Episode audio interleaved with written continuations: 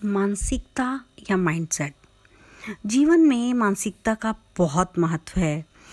कई बार हम बहुत चीज़ें हमें आती हैं, बहुत गुण हमारे में होते हैं, लेकिन हमारे आसपास का एटमॉस्फेयर इतना नेगेटिव होता है या हम सारा दिन ये सुनते रहते हैं कि तुम्हें कुछ नहीं आता, तुम कुछ नहीं कर सकते तो हम उस चीज़ को स्वीकार कर लेते हैं।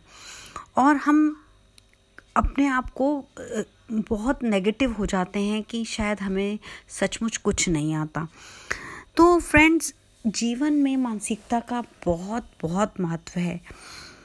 हम किसी के गुलाम नहीं हैं, पर हम कई बार खुद स्वीकार कर लेते हैं कि हमारी ज़िंदगी का मालिक कोई और है। हम ये स्वीकार कर लेते हैं कि हम खुद ही अपनी ज़िंदगी के मालिक नहीं हैं, या जिसके इन्फ्लुएंस में हम होते हैं, वो किसी का लाइफ पार्टनर भी हो सकता है, फादर भी हो सकता है, या कोई ऐसा बड़ा भाई भी हो सकता है, कोई ऐसा दोस्त हो सकता है, जो उसको उसकी अच्छाइयाँ या बुराइयाँ निकाल के दिखाता है और उसके कारण सामने वाला इंसान अपने खुद के गुण ही नहीं देख पाता। हेलो फ्रेंड ज़िंदगी के रंग मिट्टी के संग में आपका स्वागत है। आज हम इस बात को एक कहानी के माध्यम से समझेंगे। कि हमारे जीवन में मानसिकता का क्या महत्व है। एक बार एक व्यापारी चार ऊँट के साथ व्यापार करने जा रहा था। चलते चलते रात हो गई। वह एक सराय में जाकर रुक गया। सराय में जाने से पहले उसने सारे ऊँटों को एक एक पेड़ से बाँध दिया। अभी उसने तीन ही ऊँट बांधे थे तो उसने देखा कि चौथे ऊँट के लिए रस्सी जो रखी थी, वो शायद कहीं रास्ते में गिर गई है। अंधेरा पड़ रहा था। व्यापारी के पास रस्सी नहीं थी उसने आसपास बहुत नज़र दौड़ाई कि उसे कोई रस्सी मिल जाए। उसने आसपास नज़र दौड़ाई जा, कहीं जाने की भी कोशिश की कि मैं जाके ले आऊँ लेकिन वो समझ नहीं पा रहा था कि वो क्या करे। ऊँट को बांधना भी ज़रूरी था उसे था कि कहीं रात को उठकर ऊँट कहीं चला ना जाए।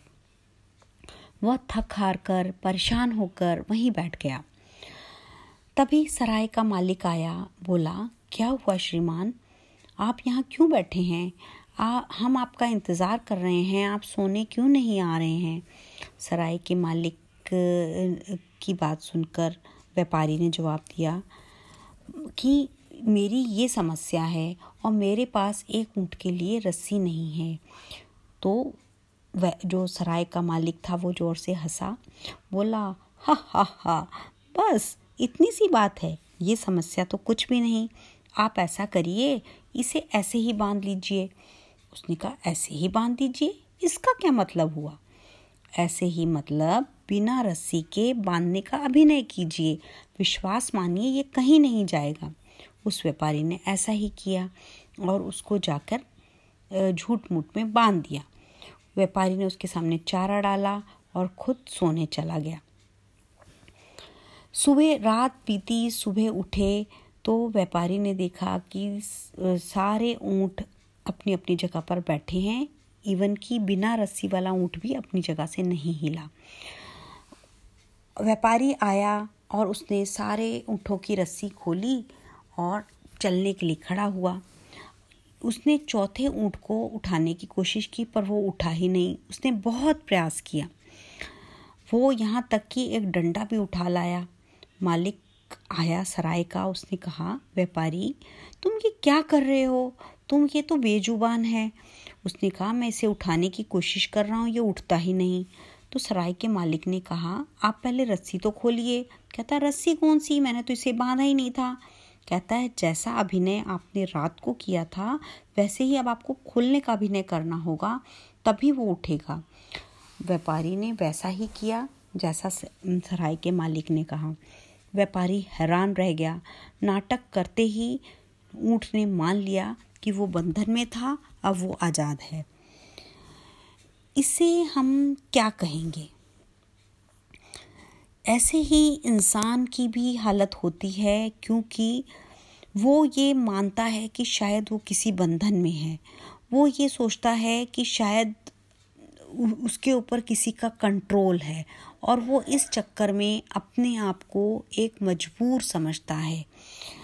लेकिन ये जो मानसिकता की जो हमारे ऊपर बंधन है, ये ऊँट की तरह हमारे पर भी पड़े हुए हैं।